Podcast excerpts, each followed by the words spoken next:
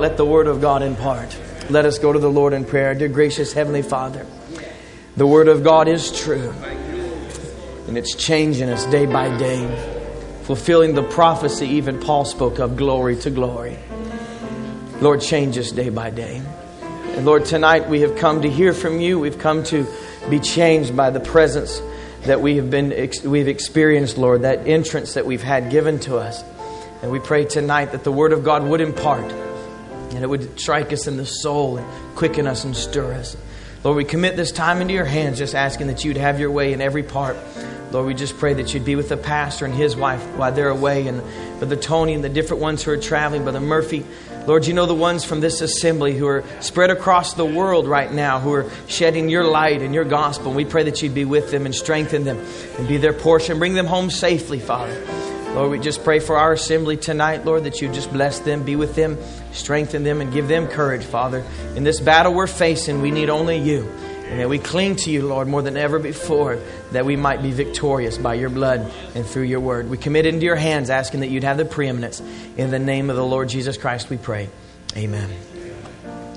Amen. We just turn to First Kings chapter twenty.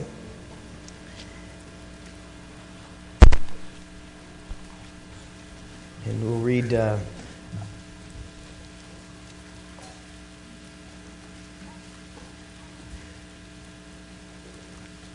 I want to read thirty verses, but I think maybe on a Wednesday night that might be a little too long. And uh, so we'll just read verses twelve through twenty-two. First Kings chapter twenty, verses twelve through twenty-two. As you're turning there, I just want to uh, greet you in the name of the Lord Jesus Christ. It's a wonderful privilege to stand here tonight before you, and uh, count it uh, certainly an honor. And I was very grateful for the opportunity I had to minister to the young people a couple months ago. And so just to have this privilege again tonight really means a lot to me. So I thank you for giving me this opportunity. And uh, we want to bring greetings to you from our pastor, Brother David McGeary, and the entire church, Christian Life Tabernacle, there in Dallas, Fort Worth. And I um, also want to say, just by chance that maybe uh, my dad may be listening, it's his birthday tomorrow. So I wanted to say happy birthday to him. And Uh, I was just thinking today, nine years ago tomorrow, I was baptized in the name of the Lord Jesus Christ. So uh, it's just wonderful just to see how the Lord can do something, and it's it's forever. It's, it's permanent. And uh, I know I can say that today I'm a better Christian than I was nine years ago by the grace of God. And so it would just uh, be a special day tomorrow, so happy birthday to my dad. And um, if maybe by chance he's listening, and just want to say it is a blessing to have my, my wife, wherever she may be, here. And um, I do love her, and it's certainly been the, just the second greatest gift God could ever give a man. So if you're young and single, God has that gift for you, and uh, it's really been a blessing to me. And I, I hope maybe it makes me a better preacher, so you all let me know if it's made any difference in the last month or so. So let's just turn to the Word now at First Kings chapter twenty. We'll start with verse twelve, and um, we'll try to go back a little bit and cover some of the first few verses here. Um, so that uh, we can understand what the context here. Verse twelve, and it came to pass when Ben-Hadad heard this message, as he was drinking, he and the kings in the pavilions, that he said unto his servants, set yourselves in array. And they set themselves in array against the city. And behold, there came a prophet unto Ahab, king of Israel, saying, thus saith the Lord, hast thou seen all this great multitude? Behold, I will deliver it into thine hand this day, and thou shalt know that I am the Lord. And Ahab said, by whom? And he said, thus saith the Lord, even by the young men of the princes of the provinces. Then he said, who shall order the battle? And he answered, thou. Then he numbered the young men of the princes of the provinces, and they were two hundred and thirty-two. And after them he numbered all the people, even the children of Israel, being seven thousand. That may sound like a lot, but uh, seven thousand two hundred thirty-two going up against uh, over one hundred thirty thousand is not uh, not good numbers. Verse sixteen, and they went out at noon, but Ben-Hadad was drinking himself drunk in the pavilions, and he and the kings and the thirty-two kings that helped him. And the young men of the princes of the provinces went out first. And Ben-Hadad sent out, and they told him, saying, there are men come out of Samaria. And he said, whether they be come out for peace, take them alive, or whether they be come out for war, take them alive. So these young men of the princes of the provinces came out of the city, and the army which followed them. And they slew every one his man, and the Syrians fled, and Israel pursued them. And Ben-Hadad the king of Syria escaped on a horse with the horsemen. And the king of Israel went out and smote the horses and chariots and slew the Syrians with great slaughter. And the prophet came to the king of Israel and said unto him, Go, strengthen thyself and mark, and see what thou doest. For at the return of the year, the king of Syria will come up against thee. Let us just pray again. Our dear gracious Heavenly Father, thank you for these words uh, that you've preserved for us, for our benefit. We pray that they'd be made alive tonight by revelation. We ask this in the name of the Lord Jesus Christ. Amen. You may have your seats.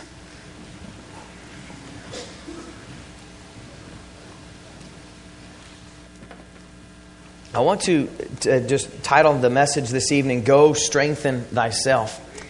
And um, I hope you don't mind, this isn't a youth service, but I do want to direct uh, my thought towards the young people. And I'm sure you won't mind, um, because if uh, I'm sure you like to consider yourself to be a young person. And um, I know I still do, and I feel that I'm a part of them, but I want to kind of just direct this a little bit to them. But just maybe... Uh, Just for my own benefit, just to maybe, and just for a little bit of participation, how many of the young people um, here tonight were at the camp that you had? Just raise your hand. And uh, so we've got a lot of a lot of people that were here there at the camp. And how many of you would say that God did something for you, changed your life, and you know you're a different person? Well, praise the Lord. That oh, looks like a good percentage of them that were there could say that God touched them.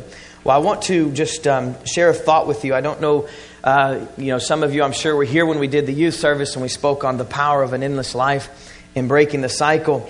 I want to uh, almost do like maybe Brother Tom with bread on the other side. I was going to ask him later who the meat in the middle was, but um, I want to maybe just kind of pick up along that uh, along that thought and just give you something that can help you as you find yourself after camp. You know, we talked about things leading up to camp, but I really like to give you something tonight to help you where you sit tonight. Uh, if we just look now then at First Kings chapter twenty, we read verses twelve through twenty-two, but just kind of for background, and we're going to speak, speak on the subject, Go Strengthen Thyself. If, uh, at the beginning of this chapter, the story is being told that Ben-Hadad, the king of Syria, had gathered all his armies and the different kings against Samaria.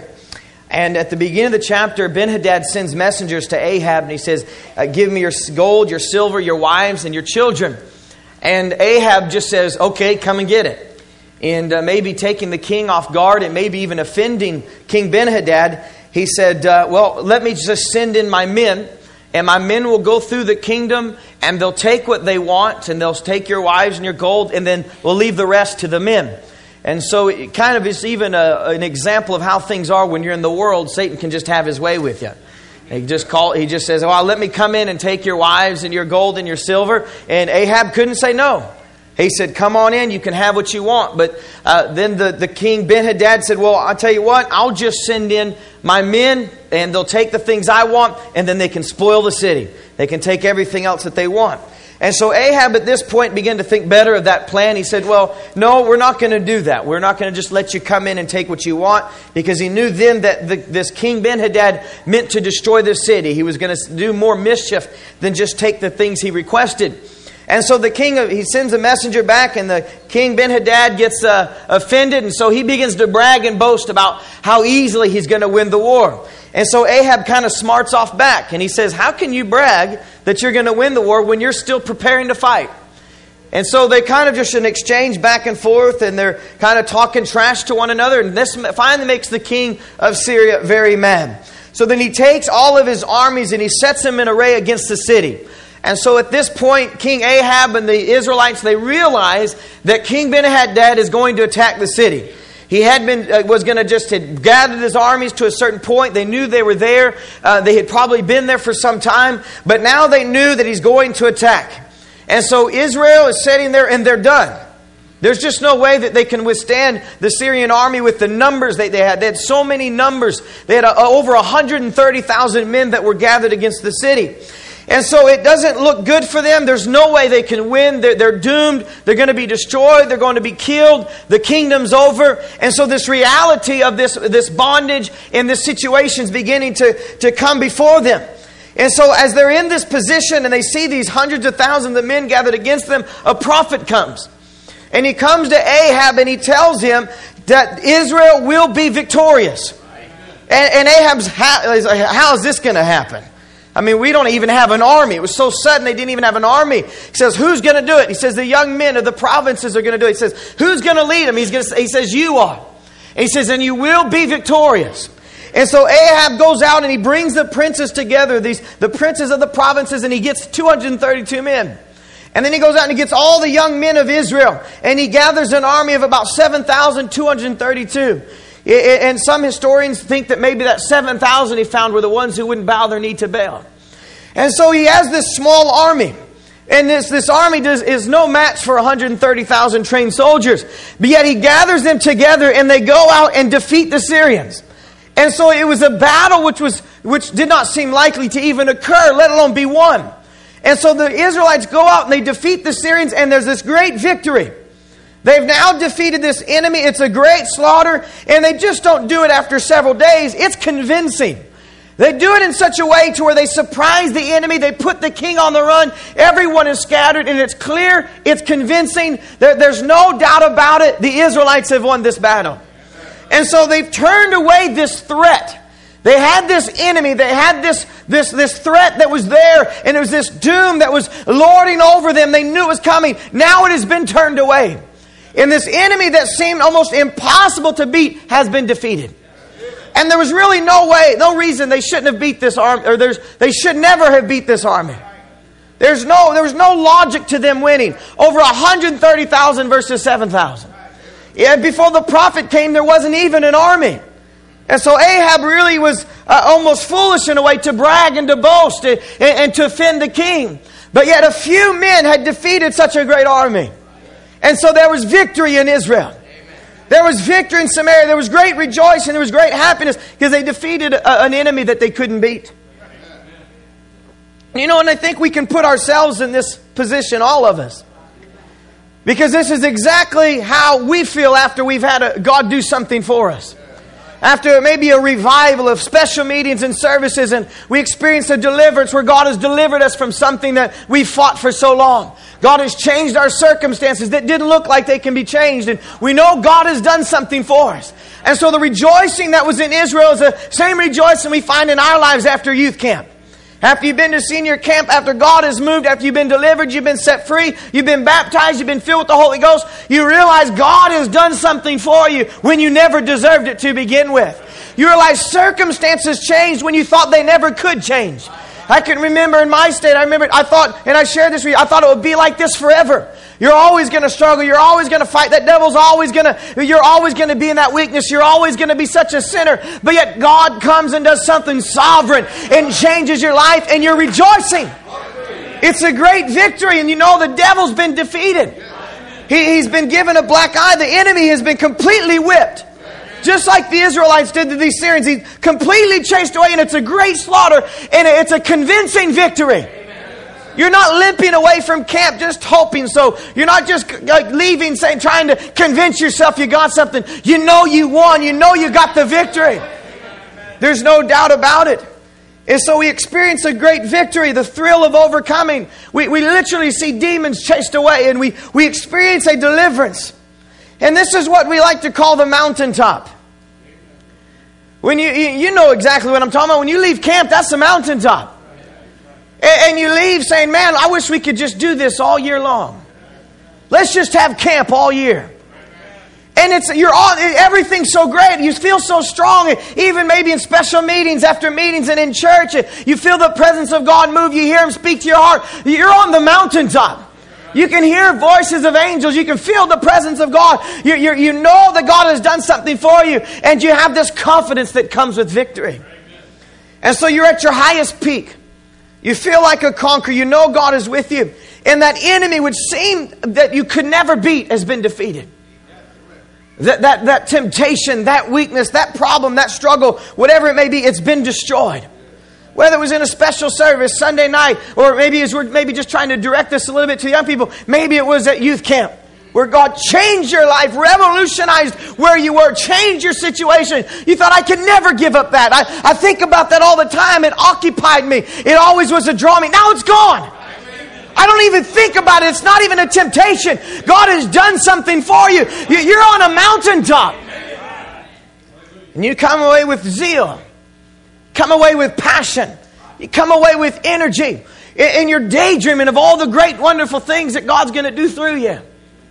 And maybe you come away, you don't, you, you're warned not to, but you come away making promises again. I promise to do this, I promise to do that. I guarantee you some of you still did it. But you come away with so much enthusiasm. You want to do so right. You want to do so many things. And, and it feels like you can do anything at that moment. And that's exactly how the Israelites felt. They had just beat this army. It was impossible. Now they really felt like they were somebody. And they were so caught up in the victory, they wouldn't have been looking very far off. And yet, so they're thinking, well, we won, and this is, this is so great. They're thinking, this is a time to celebrate. This is a time of relief. The enemy's gone. It was coming to, to, to winter time, so the war season was over. They could have a break. This was a time to relax. This is when they could say, hey, this guy who had been laying siege to our city for so long is now gone. Let's relax and enjoy ourselves. Let's enjoy this winter. Let's just let the children play. And let's just uh, let's decorate for Christmas. Let's just have a good time. It's time just to put our feet up. We don't have to worry about the enemy anymore. But in the midst of this celebration, in the midst of this elation, a prophet comes. And this prophet comes to him, and he doesn't come to pat him on the back, but he comes and gives him another commandment. Now this is the same prophet that came and prophesied and told him that they would win. And so I don't ever really want to compare myself to being a prophet, but maybe you could say the same preacher who came and told you what to expect at youth camp is coming now after youth camp and is telling you what to expect. And this prophet who came to them beforehand and said, you're going to be victorious. You're going to break the cycle. You're going to chase these uh, this enemy away. This prophet comes and gives them another commandment. And in First Kings chapter twenty, verse twenty-two, he says, and the prophet came to the king of Israel and said unto him, go, strengthen thyself, and mark and see what thou doest. For at the return of the year, the king of Syria will come up against thee. So this prophet comes back in a time of celebration and he says, no, strengthen thyself. Because after this season, there will be another war. Strengthen thyself, collect your troops, fortify yourself, make allies, prepare yourself. Take every measure to increase your military strength. Don't be rash, don't be unwise. Consider every step that you make, for there's a great danger that's impending. I know you defeated them. I know it was a great victory. I know you ran them away. I know there was no man lost. I know it was convincing. But don't get too sure of yourself. Don't relax in this moment. The enemy's gone, but strengthen yourself now because he will be back again. He says at the return of the year.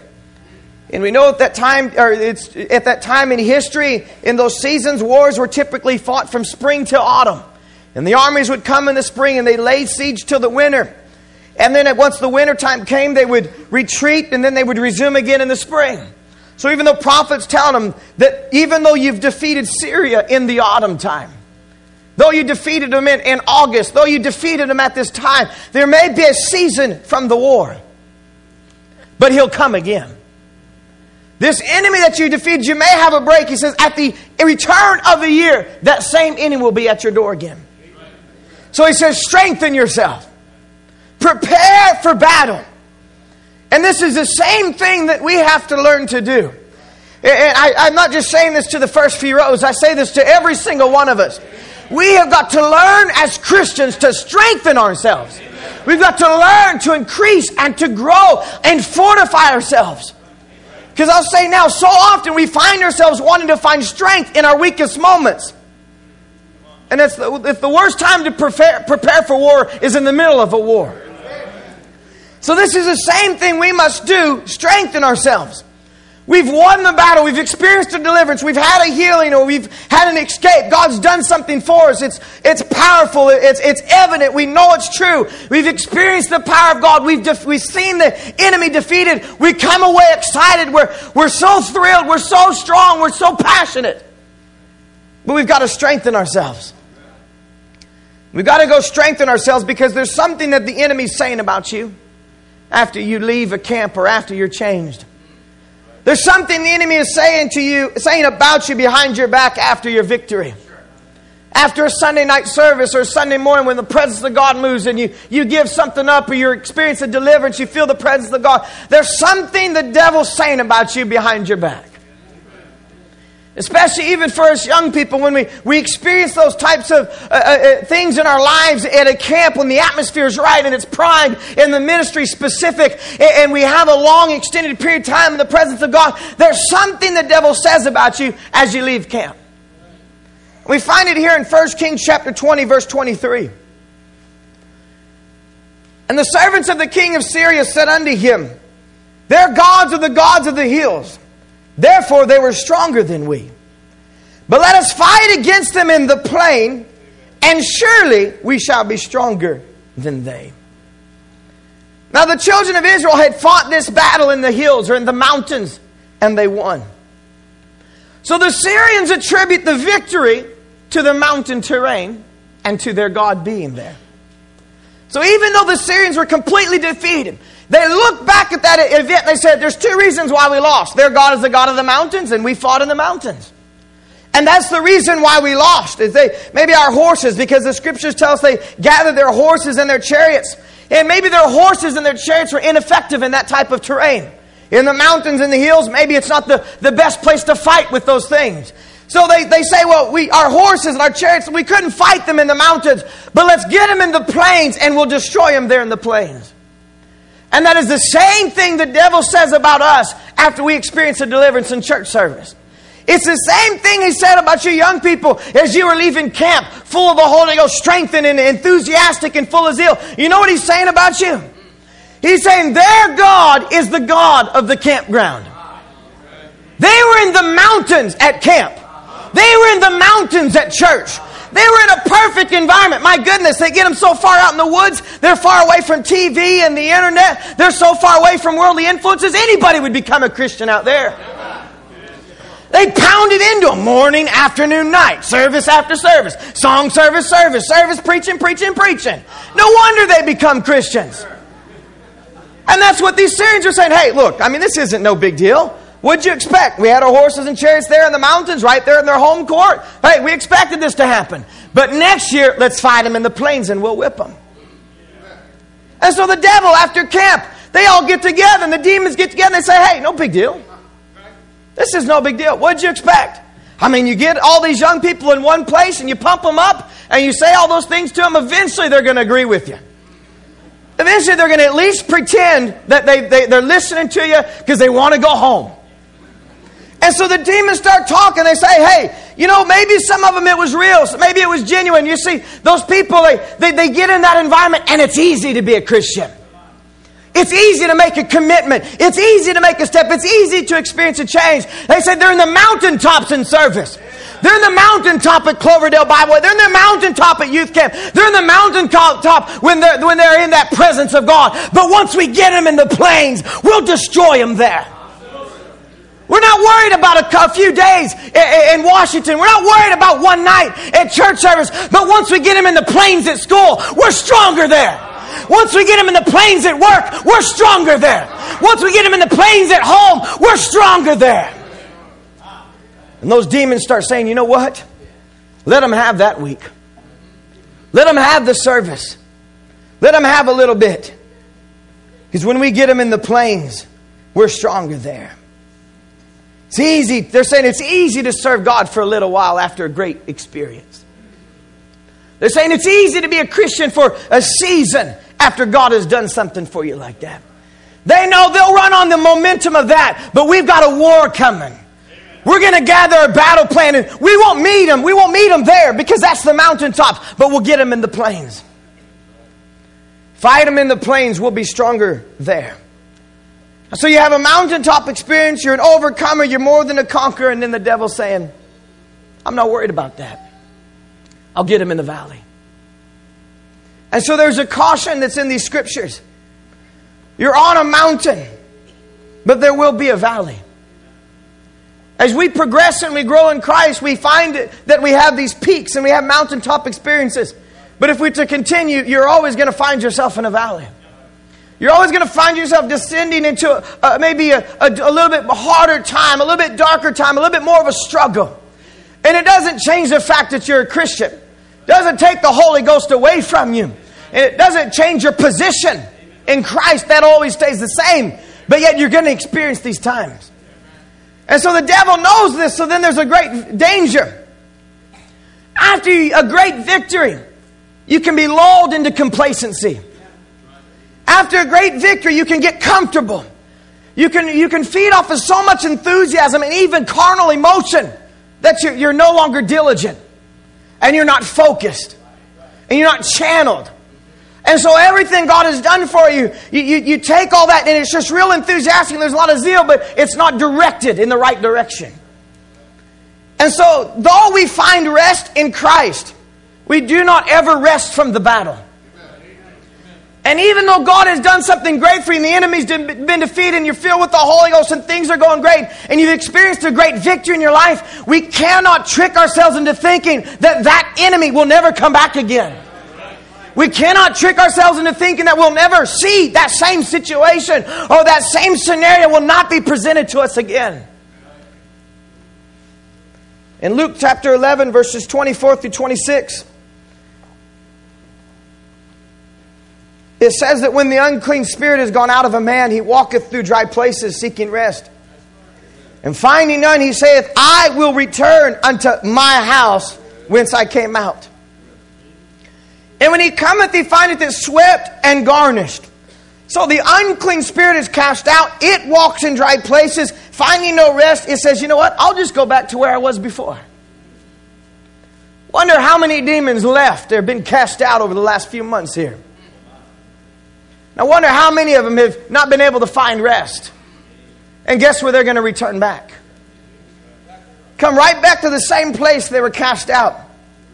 And finding it prepared. Finding it swept out. Finding it ready. But yet nothing changed.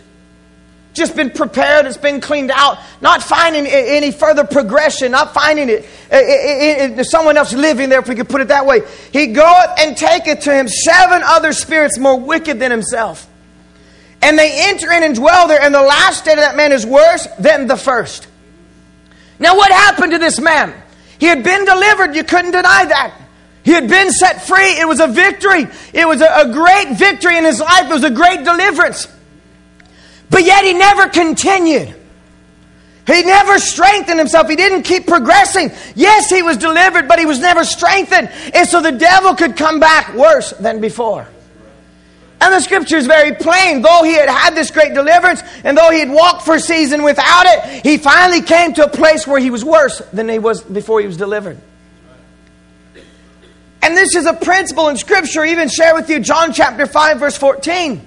And we were we heard this preached on Sunday about the, the man at the pool of Bethesda with an infirmity for thirty-eight years. And after he's healed, Jesus finds him in the temple. In verse fourteen of chapter five of uh, John, he says, Behold, thou art made whole. You've been healed. You've been changed. You're a different man.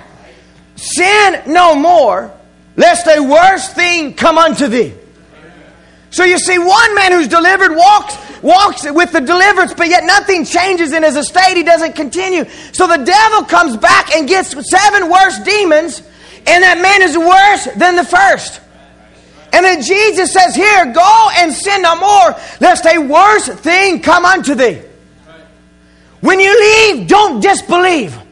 Don't go back to the former things. Don't return back to your unbelief. Don't return back to your old ways. In other words, he says, sin no more. Don't miss the mark. Go. Don't miss the mark. Project your energy towards something. Have a goal. Have focus. Because if you don't, a worse thing will come on you. Oh, and how true it is, though he had been healed and you couldn't deny it. He had to go and sin no more, or a worse thing would come on him. And in First Kings chapter twenty, verse twenty-three again, as we read, he said that their gods are gods of the hills, and therefore they were stronger than we. Let us fight them against them in the plains, and we'll destroy them there. The same thing happened to Israel. This is the same thing happening to us. As in Luke chapter eleven, the seven worst spirits came out upon the man. Here in this scripture reading, these few verses, the king of Syria begins to number an army again. And for every man he lost, he was replacing it. And so the army, that's just how many people they had at their disposal. They lose one hundred thirty thousand, let's just replace them. And so he said, for every man lost, for every horse, replace it. But this wasn't going to be the same army. Wasn't going to be the same ragtag bunch that he lost with the first time. This time he says, take the kings away. Because these kings were not trained in war. They were not skilled in fighting and killing. He says, take them away and put in their place captains or governors. And so he put in their place men that were trained in war. Put in their place men that were experienced in fighting and killing. And he said, this time, next time we come back, we're going to be worse than we were before. I'm not going to have a bunch of demons that are just thinking that their numbers are going to be what they need. We're not just going to come playing around this time. This time, we're really going to mean it. And they're not going to meet them. We're not going to meet them in the comfort of their walled city. We're not going to meet them in the hills. We're going to meet them in the plains with an army that was worse than the first one. And that's the same thing the devil is doing with us every time we experience a deliverance. Every time we're in the presence of God. Every time we have a victory. The devil doesn't run scared and says, forget it. You know what? I tried that a couple of times. I'm just going to leave that bunch alone. The devil doesn't do that. The devil is convinced he's going to win this. The devil is convinced that he can get the bride of Christ to fall. He's convinced that he can get you to despise your inheritance of the throne and therefore make it available to him. Because that's the same thing he's fighting for, is the throne that's been promised to you. And he's convinced that he can win. So even when he's been destroyed, cast out, and defeated, he doesn't go home crying. He goes back and he says, you know what, I'm getting worse demons. Yeah, they did good that time. But this time I'm really going to get them. And I won't be as obvious as I was the time before. I'm not going to come the same way I came last time. I'm not going to meet him in the same place as I met him last time. But I'm going to get him this time. And Satan begins to number an army against you. And he gets these demons who will be worse than the ones before. And so there has to be a warning that comes after a victory.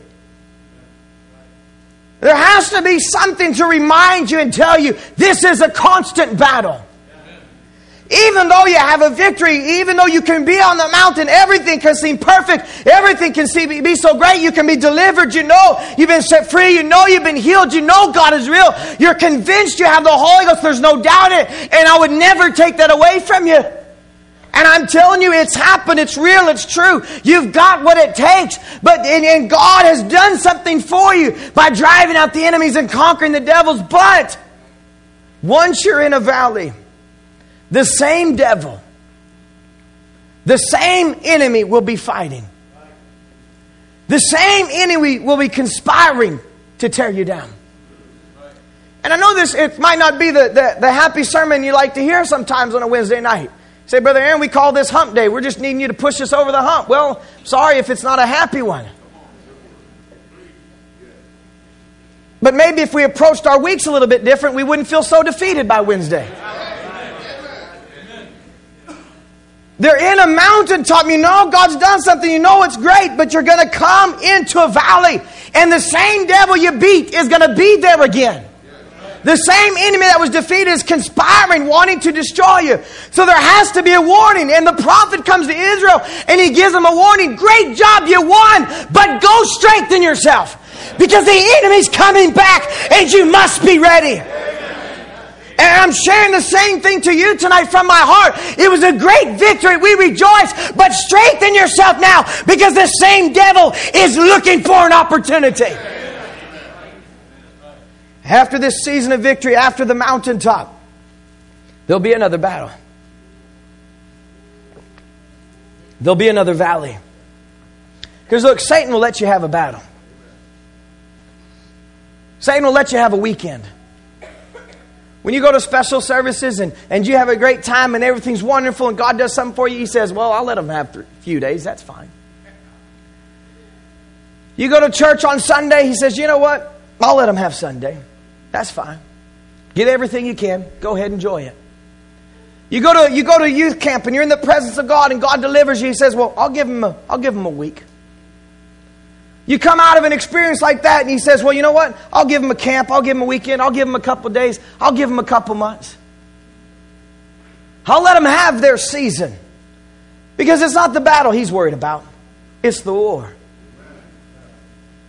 And he'll, he'll give you a season. He'll give you some time. He'll even give you enough time to where what he's hoping is you get comfortable. You get lazy. God does so much so for you, and he, he naturally builds a hedge around you in, the, in your youth with God, and he protects you, and he does things for you. And what God is doing is he's confirming his word.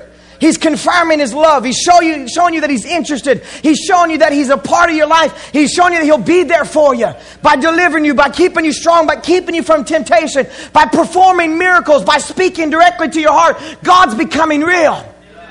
But then the devil wants to hold back even further because he says, if I can just let him get comfortable. If by chance, maybe without the temptation, without the edge, maybe I can lull him to sleep. And the, the same thing happened to me as a young person, raised in the message, going to youth camps. And even as I shared with you before, I had my great experience at sixteen years old in a youth camp. But when I got back, just using myself as an example, when I got back, I was on fire. Man, I was so full of zeal. I mean, I was telling my study partner at school he got to get baptized and get saved. And I was I was sharing the things of God. And I was really on fire. But after a while, I didn't, nothing really ever changed. I mean, I was still running on the fire from camp. And six months later, it was almost six months later, I, I went to visit a friend that I had been in school with before. And I was over at his house, and the devil met me there. And I wasn't ready for it. And I thought I'd been doing fine for six months.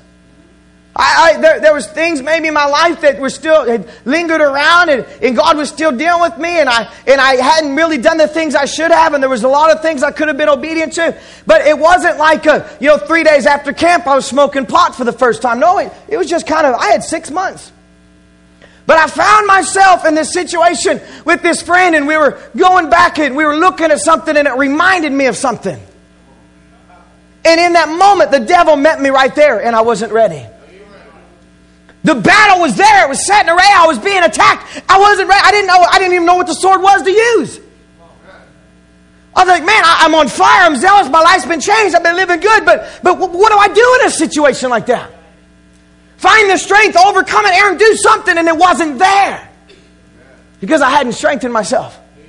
I hadn't prepared myself. And I went in the world for five years worse than I'd ever been before.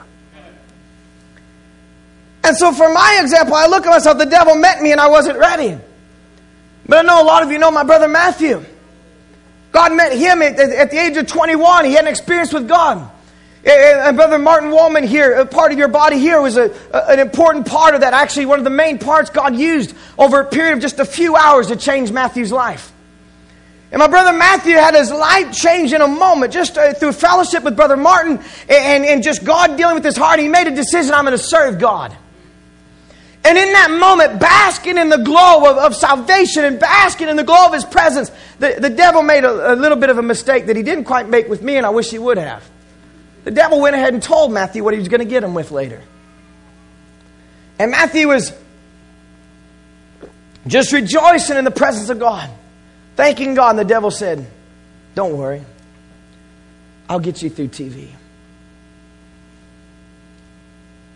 And Matthew said, okay. That's where you're going to get me? I'm going to take care of it right now. And he went up into his room and he put a pair of bolt cutters through his television set. Amen. And he said these words, devil, how you like me now?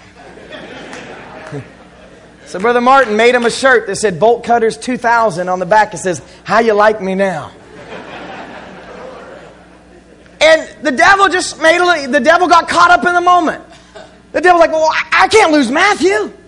Man, this guy, this guy is too good to lose. I can't lose Matthew. So he tried. He, he just panicked. They said, don't worry, I'll get you through television. What was it? That was the thing that Satan would have used as a snare, just laying there.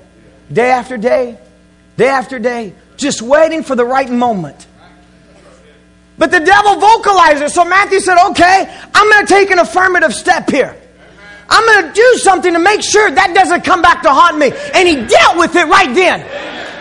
And he made an affirmative step. He took action. He was obedient. And he dealt with the situation. And I can say his testimonies flourished from that day. And he hasn't had the experience of going back and falling and going through the cycles from that moment. But the difference was I went for a season of six months being lulled to sleep. and then the devil got me. And the difference is, is you can take, you can heed the warning. You can listen to the ministries that are telling you what to expect. You can hear it through the Word of God and heed the warning and not get comfortable and strengthen yourself now and prepare for the war. And so the prophet told Israel, strengthen thyself. And this is what we must do for ourselves to prepare for the battle. Strengthen ourselves. Keep pressing. We're on the mountaintop. We're victorious. Now is the time to strengthen yourself. Right now, it may not seem like the time to train, but now's the time to train. We like to rejoice. We like to have victory. We like to have a break. We like, because it was such a struggle in the world. It was so hard. It was so dark. It seemed so heavy. And then when you're free, you just want to take time to enjoy it. But now's not the time for vacation. Now's not the time just to enjoy it. Now is the time to prepare for battle. Not time to relax. Not time to blindly enjoy the break from struggling with the things of the world. Now is the time to prepare for battle. And if you look at our text, verse twenty-two, the prophet said a few things to him. He said, go, strengthen thyself, and mark, and see what thou doest. I just want to share, I just want to go through these things here, the strengthen yourself, mark, and, and see what thou doest. To strengthen yourself means to become firm or go stronger. Obviously, to increase your strength or energize yourself. And there's probably no time you feel stronger than after a victory. I can I think back to my days after I first came to the Lord, and it seemed like I had more faith then than I ever had. And you have so much passion and so much strength, and you feel like it can't get any better. You feel like you can't get any stronger. You think, well, strengthen myself. I'm the strongest I'll ever be. But it's in that moment that you have the momentum to really begin to train. It's, it's in this time of revival. It's in this season of rejoicing. It's in this season of victory where God has done something for you. The devil's been defeated. You have this presence with you. You have this zeal. You have this enthusiasm. You have these ideas. It's during that time you want to begin to strengthen yourself. It's at that moment you begin to say, now, what can I do to be a better Christian? What can I do to be sure I never make that mistake again? What can I do now to beat the devil later? And so now is when you have to start feeding. Now is the time that you have to start exercising in order to grow more in Christ. I, I noticed a distinct difference between when I was sixteen and when I was twenty-one and came to the Lord. When I was sixteen, boy, I was enthusiastic and I was on fire. God did something for me, but I never fed. I wasn't reading my Bible. I wasn't praying as much as I should. I wasn't listening to the tapes. I still had other things that kept my time. Was I running out with the wrong people? No. Was I going the wrong places? No. Was I maybe playing too much video games? Probably. Would have I been on the internet too much? Probably. If we would have had it back in those days. And there's a difference between what I did when I was sixteen and what I did when I was twenty-one. When God did something for me when I was twenty-one, I studied the message, just everything I could get my hands on. I was listening, I was studying, I was reading, I was feeding. And so there's a difference when you're just going to ride on the enthusiasm of an event gone past. You're going to run out of a momentum eventually. And the strength is there, you know it, so you can feel it. But you've got to feed in order to sustain your growth. Any person who... Uh, it, it, it likes to train or work out and be shaped, knows that you have to have a proper diet with with exercising in order to in order to be healthy. And one will work against the other if you don't do the other right. And it's the same thing in Christ. It doesn't matter how much you shout, how much you lift your hands, how close to the pulpit you sit. You can have all the exercising you want, but if you don't feed, if you don't have the proper diet, if you don't have the right atmosphere, you will not be growing in Christ. And so now is the time to feed. Even Peter said this, First Peter chapter two, verse two. As newborn babes, desire the sincere milk of the word, that ye may grow thereby. Peter knew what it was that would make you grow. It was the milk of the word. So he's saying, desire it, long for it, crave for it, have to have it. Hunger and thirst after, say, Lord, feed me, give me a drink. Let me have some of that milk, Lord. Let me have some of it that I may grow as I drink it and as I feed on it. Amen. And it's in this time of victory and strength and maybe distance from battle, that's your time to feed. That's your time to learn. That's your time to grow. Desire the sincere milk of the Word. Now's the time to feed on the Word of God. Now's the time to get into the message and learn about it. Now's the time to listen to tapes and read books. Now's the time to ask the questions. Now's the time to get around the atmosphere of God. Now's the time to talk about it. Now's the time to fellowship around it. Now's the time to get around it. Now's the time to spend time with your parents who are strong. Now's the time to get around the people who are strong. Right now's the time to feed and draw everything you can from the body of Christ. It's not your time to be in the sun and say, hey, look at me, look what I've done, look what I've overcome. No, it's, right now is not your fifteen minutes of fame. Right now is your time of humility. Right now is your time of service. Right now is your time of training. Right now is your time of learning. I know we have a lot of passion, a lot of zeal, and sometimes we like to talk about how excited we are, and, and we'll say, well, a lot of these people don't do this, and I'm going to do that, and oh, these old fogies have been in the message for so long, I'm going to go out there and I'm going to show them something. Oh, humble yourself. Humble yourself. And say, Lord, teach me. Lord, train me. Lord, show me what I can do to be a better Christian. Lord, I know I'm weak. Lord, I know I'm young. I, I know you've done something for me, but Lord, strengthen these hands for war. Amen. Strengthen these hands for war, Lord, that I may fight. Give me wisdom with my zeal. Amen. Feed on the Word of God. Get into this message. Listen to it. Get around it. Let it be in your hearts. Let it be in your mind. Talk about it. Young people, when you're together, talk about the Word of God. Don't talk about entertainment. Don't talk about sports. Don't talk about one person to the other person and relationships and this hobby and making money and going to school and getting married. Talk about the Word of God. Amen. Fellowship on His presence. Fellowship about what He's done for you. Amen. Ephesians chapter three, there's many great things in that chapter. Even if you just read verses fourteen through twenty-one. But even Paul said that he would grant you, according to the riches of His glory, to be strengthened with might by His Spirit in the inner man. Amen. Though this inner man has been enlightened to life, though it's God inside you, though it's deity veiled in flesh, you need to be strengthened by that Spirit in the inner man. Amen. The inner man needs to be strengthened. It needs to be fed. It needs to grow. It needs to increase in wisdom. It needs to increase and grow into the stature of a perfect man.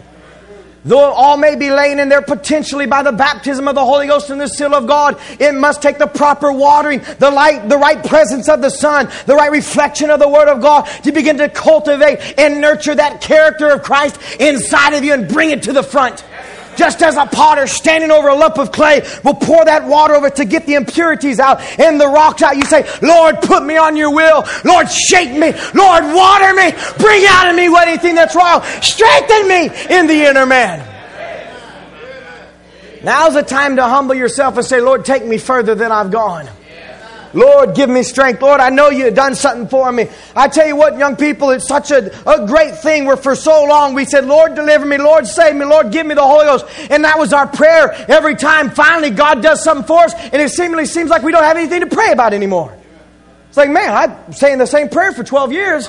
Give me the Holy Ghost. Lord, now that I got it, what do I pray about? Lord, strengthen me in the inner man. Lord, make it grow. Let it increase. Lord, let, let me be a strong soldier in your army. Lord, let me be faithful. Lord, let me not make mistakes. Lord, keep me from falling. And you have to learn to do it now.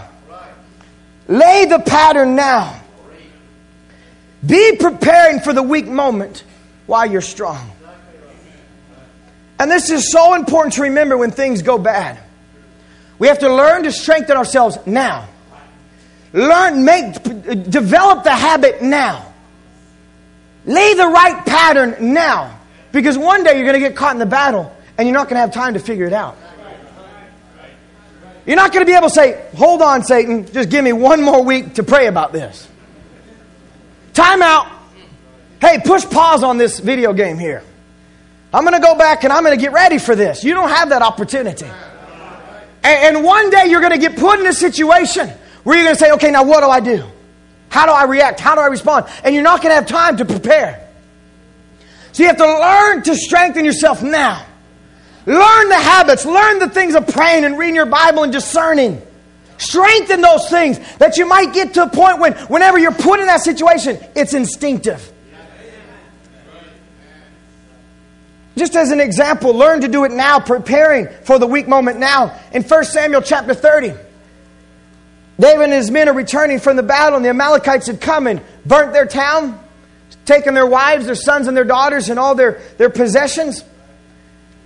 And David lost two of his wives, and they come back, and the men are looking at the city, and they're looking around, and they're saying, man, what has happened here? We've lost everything.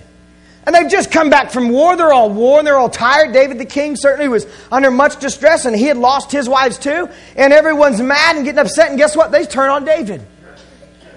Hey, David was in the same boat they were in. But in verse six, it says, David was greatly distressed. For the people spake of stoning him, because the soul of all the people is grieved, every man for his sons and his daughters.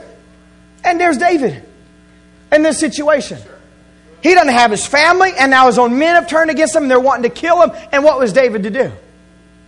What could David do in this situation? In First Samuel thirty, uh, verse six says, David, but David encouraged himself in the Lord his God. In that moment, when everyone had turned against him, he had nothing. David knew to go to his tent and encourage himself in the Lord his God. He had laid forth the pattern. He had exercised it daily. He knew how to do it. So in the moment of weakness, he didn't have to say, oh my goodness, what do I do? Oh my goodness, someone call a prophet. Someone call the pastor. Oh no, get Brother Tom over here. What do I do? He said, I know what to do. I'm going to go to my tent and I'm going to encourage myself in the Lord my God. And that word encourage is the same word in First Kings twenty, twenty-two. He strengthened himself. He knew how to do it. Why? Because David had learned to encourage himself. Because it was David's practice to find God in the worst of times. Because he said, at what time I am afraid, I will trust in thee. And there's a, it was said of David one time when he was at his wits' end, he was never at his faith's end. When his human mind just came to an end, I don't know what to do. His faith never came to an end. Why? Because David was just not somebody who encouraged himself in the weak times. David was not somebody who waited for a time of trouble to call upon the Lord. David said, I will bless the Lord at all times. His praise shall continually be in my mouth. Early will I seek thee. In the days of my youth will I find thee. David was the kind of man in the good day he'd praise him. In the bad day he'd do the same. He sought God. He desired God. My soul thirsteth after God. David made it a habit, not just when things were looking bad, but he made it a habit to find himself in the presence of God continually. What was it? He laid the pattern of finding God in his presence and in that secret place, so that when he was out on the field in battle and his own men would turn against him, he had a secret place he could go to. When he didn't have the bosom of Jonathan, when he didn't have the help of his advisors, when his army wasn't his strength and his support, when even his own wife and wives and children were gone, David could turn to a place and say, strengthen thou me. Strengthen me, Lord. He knew how to do it. Why? Because when he had the day as a break from battle, he strengthened himself. When things were going good, David strengthened himself. He learned to pray. He learned to study. He learned how to approach God. And he knew how to do it with, with rationally, rationally. He knew how to do it in the right mind. He knew how to do it humbly and reverently. In that time of strength, boldly coming before the throne of God and say, Lord, thank you for what you did for me at camp. Lord, I've been walking for two months now free of lust. Lord, I've been free of this desire to do that. I haven't, I haven't done drugs. I haven't done this. Lord, I've been at every surface. Lord, I know your Holy Ghost is real. Oh, God, I love you so much. And he learned how to conduct himself before the king. He learned how to talk. He learned how to pray. He learned how to commune with God. And sometimes if we don't lay that pattern and strengthen ourselves now, we go to God in a panic. And God hadn't heard from us in weeks. And we come busting in the door. Oh, God, I don't know what to do. What's going on? La, la, la, la. We don't know how to talk to God. We don't know how to approach the king. We don't have the right approach. We don't have the right attitude. And God's saying, hey, I mean, come on now. There's a right approach to the throne. And if you can learn to strengthen yourself now, prepare yourself now, you'll learn how to prepare yourself in a time of trouble. It'll strengthen you. As David said, when I cried, thou answered me and strengthenest me with strength in my soul. Amen. In that time of trouble, there's no better time than now to build. Amen. Now's the time to do it. Don't wait until trouble. Prepare now. Amen. Just thinking of the example of David. It only took David just a few moments to kill Goliath. It wasn't a long, drawn-out battle. It's strategy. I mean, it was very simple, just a few moments. But you, did you know David didn't beat Goliath that day on the field? Uh-uh. It wasn't those few moments before Goliath that he won. David had beat him long before in the lion and the bear. David had beaten Goliath long before being faithful in his father's business. David had beaten Goliath long before he met Goliath on the battlefield. He beat him in the lion. He beat him in the bear. He beat him in obedience to his father. He beat him in service long before he got on that battlefield. He beat him long before when he humbled himself to God. It wasn't that moment that David beat Goliath. And the battle is never won when the armies meet on the field. The battle is won days and months and years before in preparation. In any war, the battle's not won when the enemies engage themselves. It was won in preparation. And just as much as it's not won when they meet, it's not lost when they meet. A battle is lost days, weeks, months, and years before the battle.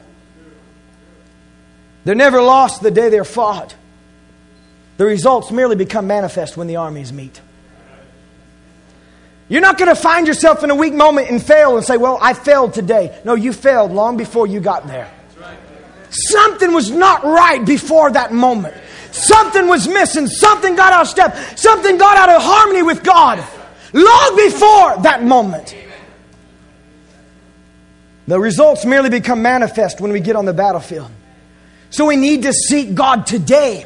While we're strong. While we have a clear mind. While things are going good. While we have the momentum. While there seems to be a rushing. While the presence of God is there. We need to seek God today to get prepared for temptation tomorrow. Right now is the time to begin to learn and train and study so that you can meet the enemy. Because if you meet the devil without having first met God, you'll lose. And I say you can only lose. You can't win. If you meet the enemy without having first met God, you can only lose. So we have to learn to strengthen ourselves. And then he says, mark. Strengthen thyself and mark. Mark means to know, to learn, and to understand. It's okay if I just go a little bit further tonight. Thank you. It says we need to mark, which means to become wise. In other words, learn the ways of God. Mark yourself. Here you are after victory. Now mark. Take a step back and learn the things of God. Learn the tricks of the devil. Brother Branham said in the message, how can overcome? Overcome means to recognize the devil at every one of his tricks. So you want to be aware and perceptive in order to discern the tricks of the devil. And now's the time to learn them. Don't learn them by experience. Learn it by wisdom. A smart man, I guess they say, a smart man learns by his own mistakes. A wise man learns by the mistakes of others. And you can gain godly wisdom now by listening to the Word of God, by being perceptive, by looking and examining and marking to learn what the devil does. Learning how he does things. Learning what situations come back to haunt you. Knowing that if you're in the wrong crowd, you're out of the will of God. Knowing that when you fellowship around things of the world, you're planting seeds. Knowing that when you think about something, it'll be manifest as fruit in your life. And you begin to learn how Satan works, and you can gain wisdom by marking, learning, and understanding now. Because the scriptures teach us to be sober and be vigilant, because our adversary, the devil, as a roaring lion, walketh about seeking whom he may devour. He's diligent. So we must mark. In other words, be awake. Give attention to. Don't get caught sleeping. I know one thing we really want to do after a long day of battling and struggling. We want to go home and go to bed. And then maybe in the spiritual, after you've struggled so much in the world and you have a victory, you think, well, now I'm just going to cool off for a little bit. Do not get caught slouching around. You, God has done something for you. It's the grace of God. It's a miracle. Don't take it for granted. Don't, don't lose sight of how tremendous it is. Don't lose a, that familiarity with His presence. Don't get comfortable with what God's done for you. Always keep that, keep that edge about you to mark. Be awake. and do the things you know to do. Do not leave anything undone that you know you should do. If you know that you should do a certain thing, do it. Don't leave it undone, saying to yourself, it doesn't matter today. I know I should get rid of this, but I'm, I'm feeling so strong and comfortable, I'm not worried about that right now. Don't do that. Don't leave certain areas of life and get comfortable where you've been victorious and use that as an excuse for where you're short. Oh, you see that so many times of young and old. They're so religious in some areas, they use it to justify their lack of Christ in others. Well, what does it matter then? You know, I got a television and I and I do this and I do that because, hey, after all, I pay my tithes. I'm there every Sunday. They're not. And they use religion to hide behind. And they hide behind their religion, telling themselves, oh, I'm okay. Let's not make the same mistake. Yes, God has done something for you. Yes, you're further down the road. Yes, you've got the Holy Ghost. But that's no license to sin. That's no license to make mistakes. Yes, God will forgive you. Yes, He'll give you another chance. But the love of God inside of you will constrain you. Say, Lord, keep me faithful. Don't be worried if they, don't be worried if they call you a legalist. If they're if they're if they're a legalist and you you're right in the middle of grace, they'll say, "Oh well, he's just in license. Do whatever you want to do." But if you're right there in the middle of grace, all those people in license who think you can just run off and do that, they'll say, "Oh, he's just a legalist." And where are you? Right in between, in liberty. Amen. Got the legalist on one side calling you a license. Got people on the other side saying you're in legalism. What are you? You're in the perfect liberty of Christ. Don't leave things undone that you know you should do. Be obedient to the Word of God, because all of the Word is important. Amen. Don't get lazy. Do not get lazy in our youth. Don't get lazy. Don't take comfort in the fact that maybe our, the demands on our time is not as great as it may be when we're older. Don't get caught in the fact that we don't have so many obligations as, as parenting and paying the bills and things like that. Use that time that you have not to be lazy, but to work and to serve. Use this time that you have now to do things for Christ, because you will never have more time than the time you have right now. Mark, which means to know, learn, and understand. Be attentive, be watchful. And I want to read the second part of that quote. Brother Murphy said, overcome means to recognize the devil at every one of his tricks.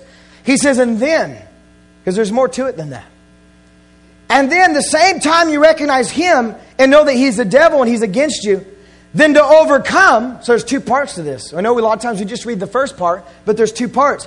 To overcome, you must recognize that the God in you is greater and mightier than he is. And that the one that's in you has already overcome him. And by his grace, you're more than a match for him. Amen. That's real overcoming. That's what you can do right now by marking, is recognize what you have there inside of you. Amen. Recognize, explore the promises you have. Recognize the depth of what you've received by the baptism of the Holy Ghost, that no devil should stand before you, that he that is in you is greater than what is in the world, that he's already overcome every temptation. Amen. Learn more about this God that you have in your life, about how detailed he is. How specific he is with the details in your life, and how involved he wants to be. We can, we, as young people, we have to realize that we can get so caught up in our experience that we leave God out of it. That may seem impossible, but we're so enthused and we run on so much emotion, because there's going to be emotion tied in with the real move of God in your soul. It's going to be there. But you'll, you'll move out of that realm more into a pure emotion. It's not perverted. You're not doing the wrong things. You move into that realm of emotion and you leave God behind. You don't, re- you don't realize God wants to be involved. Even though you're making the right decisions, not doing anything wrong, he wants to be involved.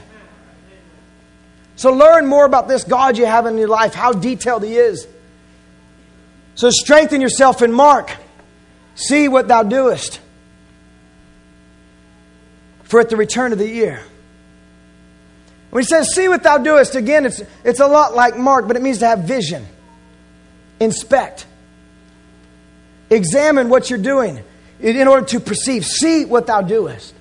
And it is similar to Mark, so it's almost like emphasis. Mark, see what you do. Mark, look at yourself, examine yourself. And it should alert us to see how important it is to see what we're doing. To recognize the things that we're doing. I'd maybe like to put it this way. Don't be blinded by the victory. You see it happen in the natural world a lot of times where somebody experiences a great defeat, whether it be in an athletic contest or maybe even business. They do something great and they get blindsided because they got blinded by the victory.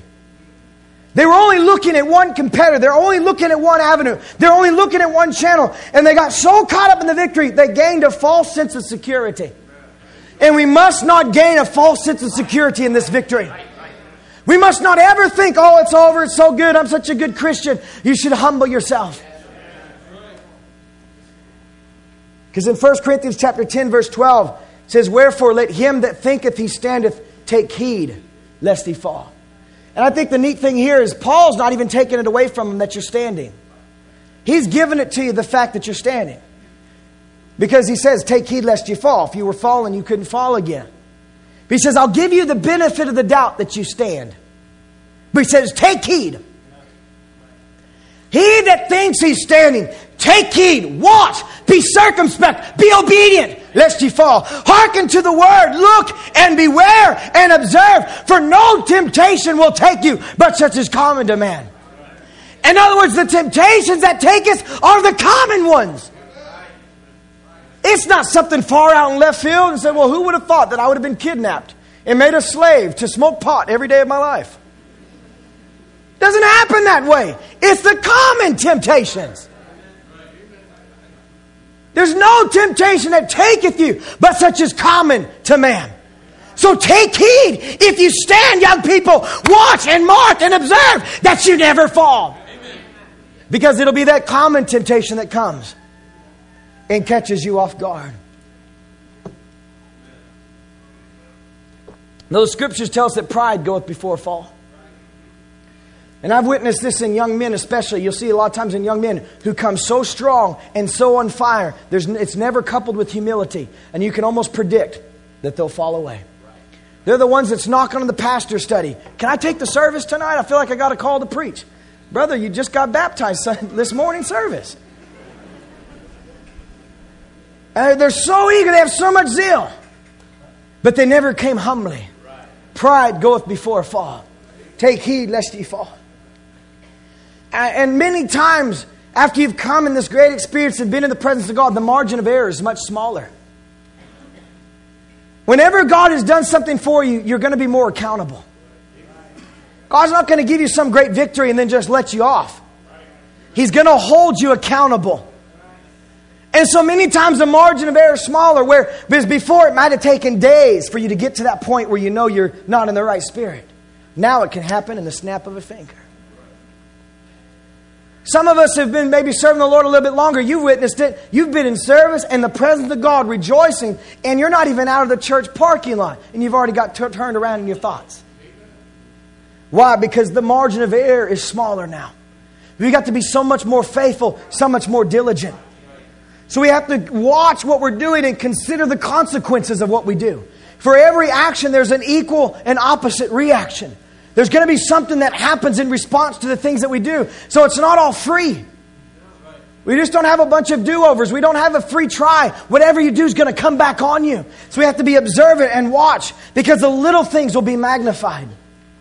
So watch what you're doing.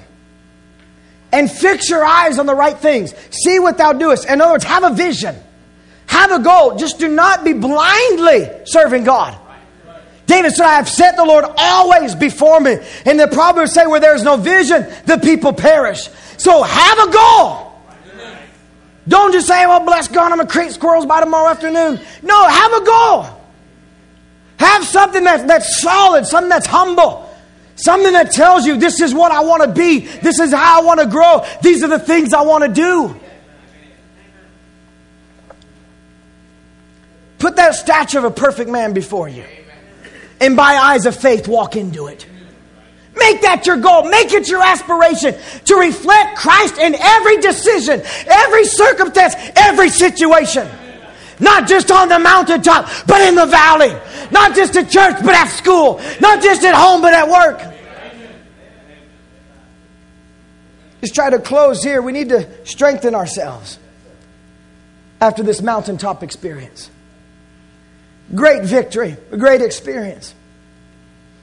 But it's not time to relax. It's time to take what God has done for you and use it as momentum for Him to do something else for you. It's time to take that experience and build on top of it. It's time to take what He's given you and add to it. Now's the time to do it. It's not the time when you're in the temptation to reach around and try to find your sword. Learn how to handle it now. There's no place in the Christian walk where we ever stop. There's no place in the life of a Christian where you ever stop growing. It should be growing stronger. It should be growing more, much more passionate. My wife Elizabeth was mentioning to me, to me today that how she re- respected Brother Tom's testimony about how after all these years of serving God, he still has zeal and enthusiasm. Still seems excited about it. Many times we can look at ministers like Brother Ed and Brother Tony and Brother John and Brother Tom, and we kind of put them in a separate category. But it's an, it's an example before you of how you should be in the, as the years go by. Not just excited about God because you're a preacher, but excited about God because you met Him face to face. And there should never be a point in our walk with God where we ever stop growing, stop desiring, stop learning, or stop understanding. I'll put it this way. Never be a static Christian staying in the same place. Never be that, young people. Never be in the same place again. Don't get happy with where you are now. Be grateful and thankful. But say, Lord, I want more. Amen. We should be interested in becoming more than an average believer. There's way too many average believers. Be more than just an ordinary teenager. Be more than just the average believer. Don't just warm a church pew. Set it on fire. Be on fire for the things of God. Not just today and a few months after camp, but every day for the rest of your life. Our experience should not just amount to one victory, but victory after victory to a total deliverance.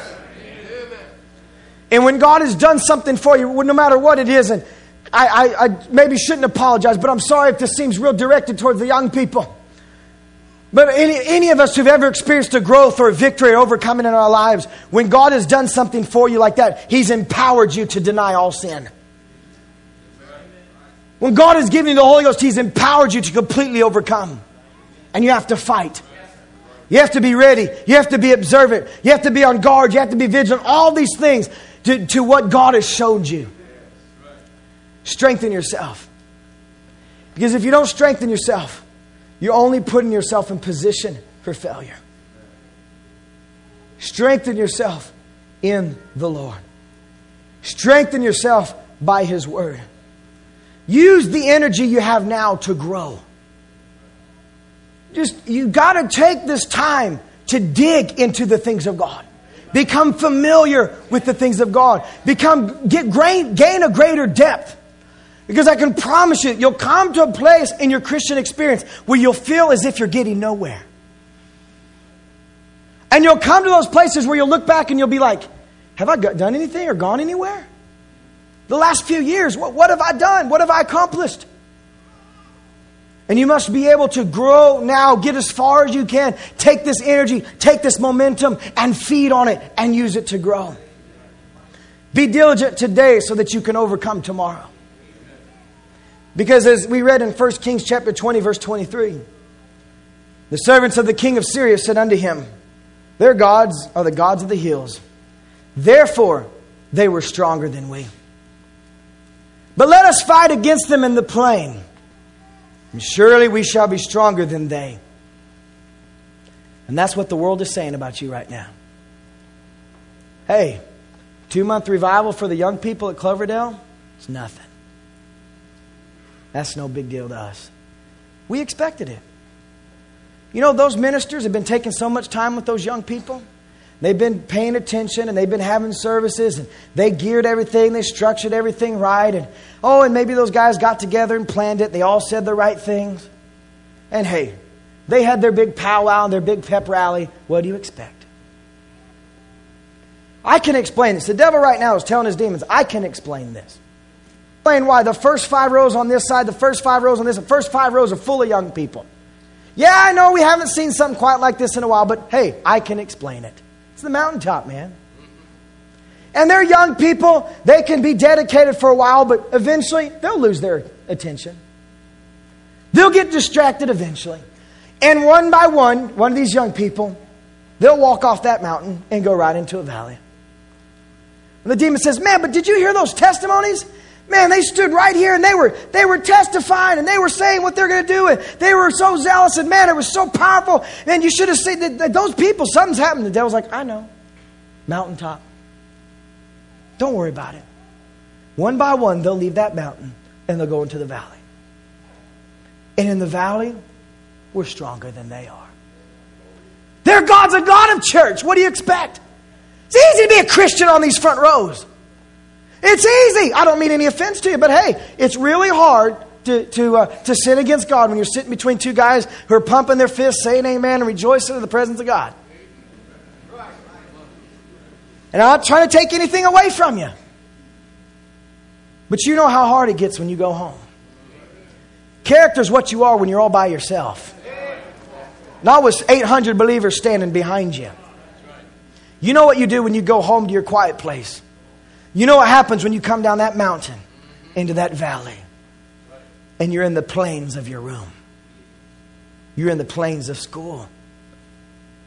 You're out there in the plains. I mean, it's not the same devil. It's not the same demons. They're worse this time.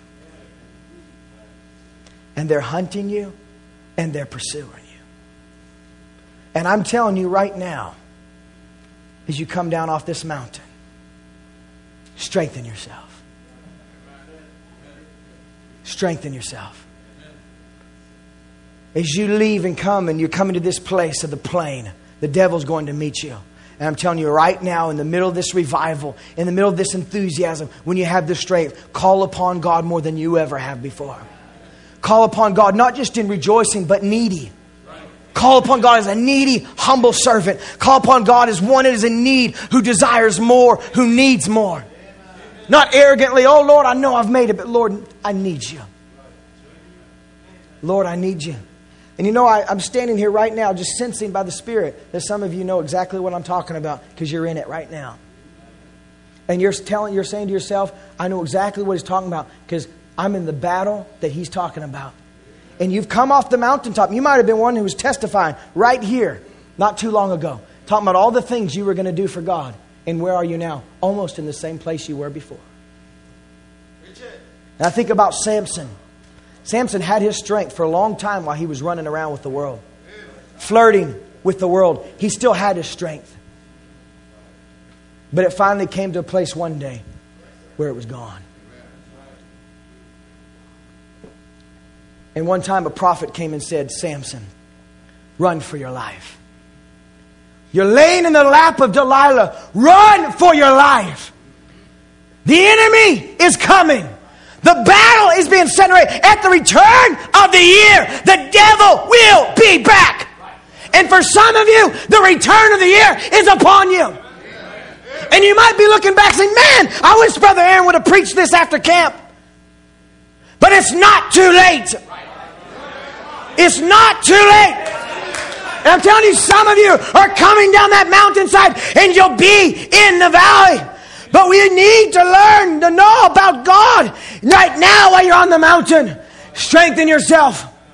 But I want to tell you something. You need to learn that the God that is on the mountain, the God of the mountain, is still God in the valley. The God of camp is the God of your house, is the God of your work, is the God of school. He's not the God of just a campground. He's not the God of church service. He's the God of a heart. He's the God of a being. He's the God of your vessel. Oh, that devil's talking trash and saying things about you. He said, oh, he's the God of the mountain. But I want you young people to demonstrate that he's God of the valley. Because he said he'd be with you and even in you. And he'll be with you. And he has already overcome. Recognize greater is he that is in you than he that is in the world.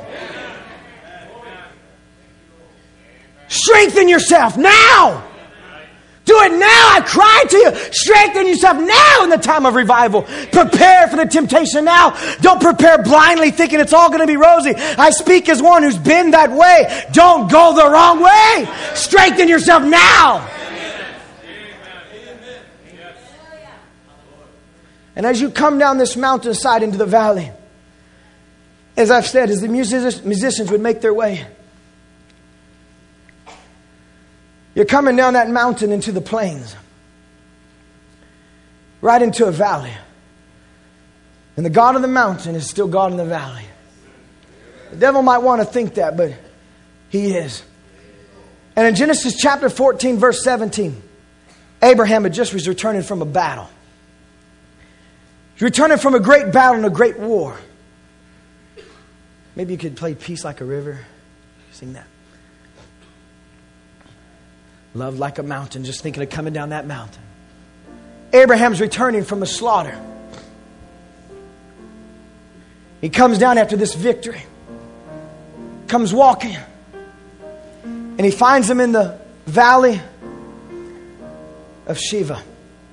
Shaveh.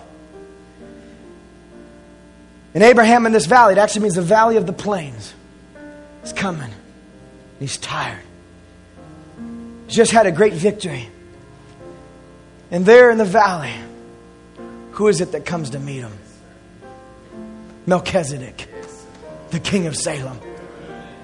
Weary from battle, returning from the slaughter, there was God to meet him and to minister to him. And I say the same God that met you and changed your life can meet you in your valley and can meet you in your plains. Tonight, if you've managed to slip back a little bit, settle it tonight. Settle it tonight. Just say, you know what? You humble yourself before God. You ask for forgiveness. You realize, you know what? This isn't a cycle. Uh-uh.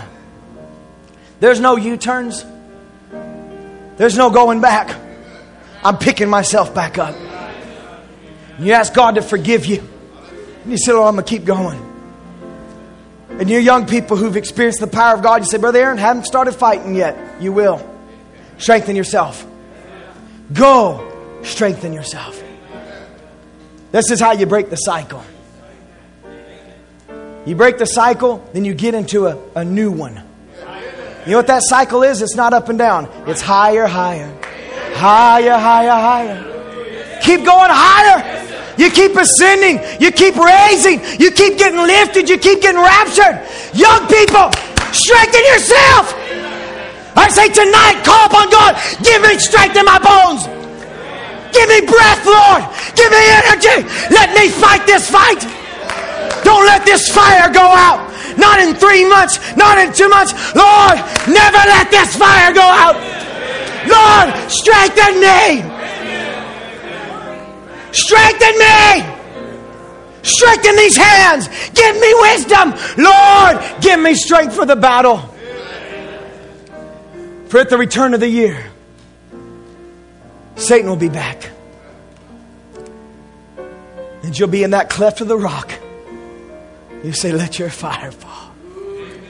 Oh, hallelujah. As you're on this mountaintop, just ask for that presence to come. Oh, peace, love. River, love like a mountain, the wind of your spirit is blowing everywhere, and joy like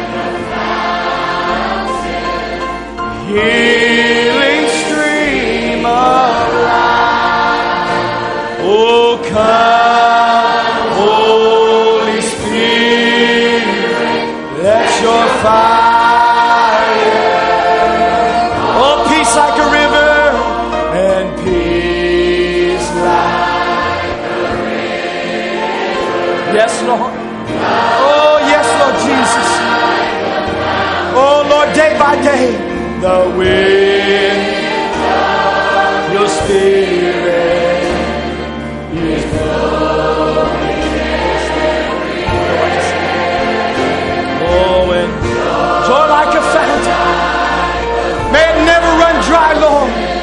In healing stream of life, oh come, Holy Spirit, let your fire fall. Just want you to think for a moment. Peace like a river. You say, well, Brother Aaron, I, I've been feeling more peace than I ever have in my life. Love like a mountain. This is as high as it gets, right? Wind of the Spirit, man, it's been blowing stronger than it's ever blown before. Oh, I got it bubbling, Brother Aaron. Bubbling, bubbling, bubbling down in my soul. I got the joy of the Lord. Say, oh, I, I, I, I felt that healing stream of life. You know what? Say, let the fire fall. Consume me yet again. Lord, burn every evil desire out of me. Every, every fault. Every insecurity. Everything, anything that's displeasing to you. Lord, you've begun to work in me. Finish the work. That should be the cry of our heart. Finish the work. Oh, I just, I just feel to share this with you about Moses. And how the servant of the Lord had walked with God for so long. He had seen miracle after miracle after miracle. He'd been at the burning bush. Seen the pillar of fire. The glory of the Lord was actually manifest on Moses' countenance. The people knew he'd seen God. But yet we find Moses coming to the end of his ministry. Through all those years. And he gets down. And he says, Lord, I beseech thee. Show me your glory. Through all those years, this weary, worn servant still wanted more. Show me your glory. Let me see it, Lord. I'm not satisfied with miracles. I'm not satisfied with things in a day gone by. Right now, Lord, show me your glory. Oh, that should be the cry of our hearts. I don't. It doesn't matter if you've been in this message forty-something years. You should be saying, Lord, show me your glory. Let me see your glory. Let me see you clearly. Let me see you without distraction. Oh, the cry of our heart. Let me see your glory. Oh, I just beseech you, all of you, to not take lightly what God is doing in your midst, for it is a true move of God. God is vindicating it. God is showing himself to be real. The presence of Christ is among you, as it was prophesied by Malachi four five. Strengthen yourself. Strengthen yourself. Take it all in. Feed on it. Feed on it. Absorb every ounce of it. For there's coming a showdown for the bride. And you want to be prepared for it. Well, let's just sing that peace like a river. And peace. Love. Just worship the Lord in your own way. Oh, and love. Oh, lift us up, Lord. The way.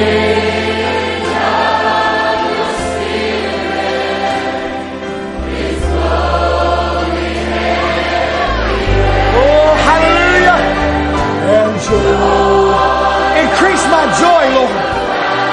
Increase my strength, Lord. History alive. Oh, come. Oh, say, come, Holy Spirit, tonight. Let your fire fall. Fire. Oh, peace like a river. Let's just lift our hands. Oh, peace. Let it fall, Lord, like a flame tonight.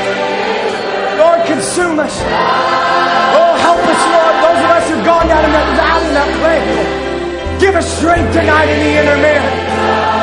Of your spirit is glory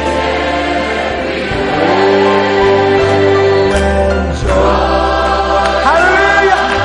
Oh, thank you, Jesus. Oh, here.